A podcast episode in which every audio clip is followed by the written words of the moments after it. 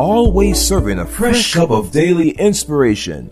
Deanna Hobbs. Today's inspiration is to remind you that the strongest one of all is for you. As I lifted my pearl earring out of the trash bag, I was so glad that moments earlier, something just kind of clicked in my brain and stopped me in my tracks. I was holding this piece of jewelry in my hand while I was on my way to throw away an old receipt. By the time I got to the garbage, I guess the lines in my brain got crossed up and I just dumped everything in my hand into the wastebasket. It happened while I was was in the middle of doing chores. Once I start cleaning, you should know this about me. I sort of get in the zone. My husband Kenya often teases me about my tendency to throw everything away as I straighten things up. I am guilty as charged. I just like surfaces to be spotless. I get in those corners and crevices. I get rid of useless trinkets and papers. I shine faucets and get things spick and span, as my father would say. Thanks to my dad, a military man, I learned to clean the house a certain way. That's not to say I'm a neat freak. I wouldn't classify myself that way, but I just like to clean things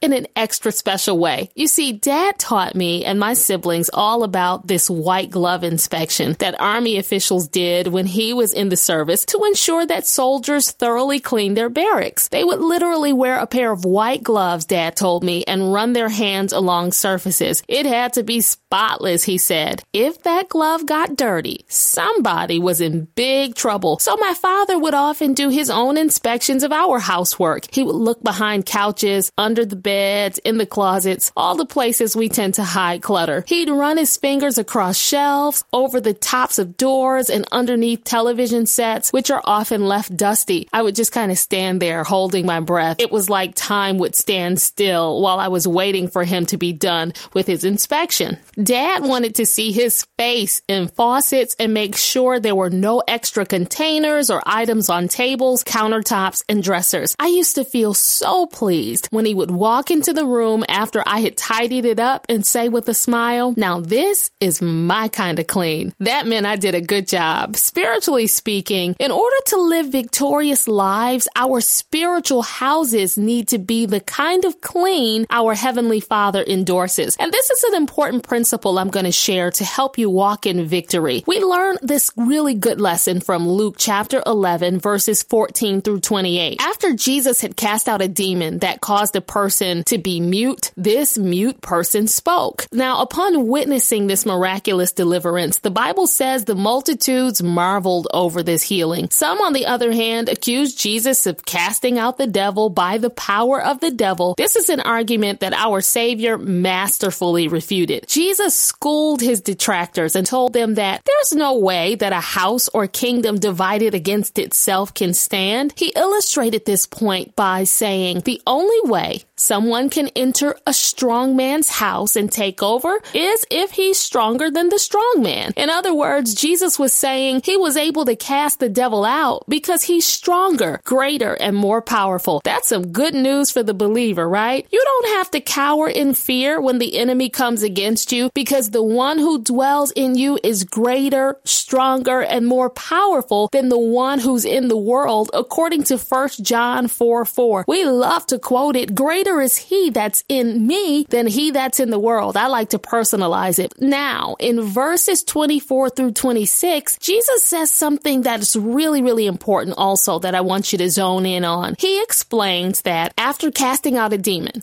the evil spirit doesn't just go on his way. How many know that the devil is not giving up that easy? Uh-uh. Jesus said, once the demon finds that person's spiritual house has been swept and put in order, he goes out and gets seven other spirits more wicked than himself. They enter that person and leave the individual worse off. That is, if the greater power, Christ, is not dwelling in the person. Why is this so important? Well, the kind of clean that guarantees victorious living cannot be performed through religious rituals that produce no real change. Jesus wanted them to know it is only when He has lordship over your life that you see amazing things begin to happen. When Jesus dwells in your spiritual house, your heart, that's where your spiritual house is, then Satan can't just come in and have his way because the strongest man of all lives there. When you're controlled and empowered by the Spirit of God, you don't have to worry about the antics of the enemy. He's already defeated anyway. You have authority through Christ Jesus. If you're submitted to the will of God and have totally given over to the Lord, your heavenly Father is smiling, I believe, and saying, now this is my kind of clean. That old devil has been driven out of your life. He has no place. Now that doesn't mean he won't come against you. I promise he will, but his attempts will fail. The attack won't work because the victory already belongs to you. You have no need to fear. I don't know what you're going through right now while you're listening to this podcast, but if you're under attack and the enemy is coming against your faith, against your finances, against your family, he's messing with you in the workplace, in the church house, wherever you are, in your body. If he's attacking you, then this is a word of encouragement for you. You have the victory. No matter how forceful the winds blow and how hard the stormy waves crash against you, they will neither crush nor overtake you, but rather blessings will overtake you. If God allowed this storm, guess what? It'll work for your good in the end. Just know that your love walk with Jesus is what fortifies you against the wiles, the trickery, and the treachery of the devil. So call upon the name of the Lord. Know who you are. Remain faithful and in his will and submitted to his plan. When you are in a posture of submission, then you are in the perfect position of obedience to receive all God has for you. And he recognizes your voice when you call upon his name. You belong to him and he responds in kind. To remind you of this truth, I'm stirring up Psalm 91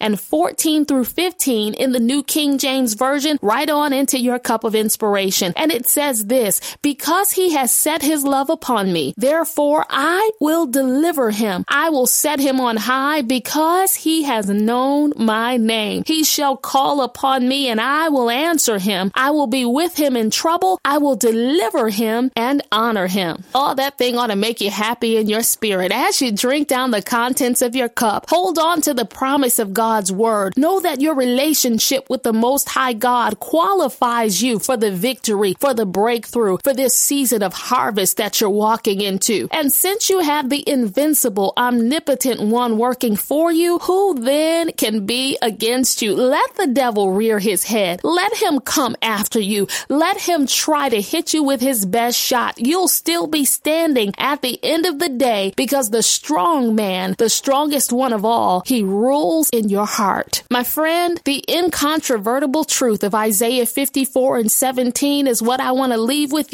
And it says, no weapon formed against you shall prosper. Receive it today and claim your victory by faith. Now let's pray. God, I pray for this, my sister, this, my brother. The enemy is coming after them and attacking them in every way imaginable. But we know that they have victory through your name. So today I plead the blood of Jesus over their lives as they walk in submission to you. I thank you for the breakthrough that's coming their way. It is so in Jesus' name. Amen. Your Daily Cup of Inspiration podcast has been brought to you by Empowering Everyday Women Ministries, where we help fuel your faith every day. For more information, log on to www.deannahobbs.com.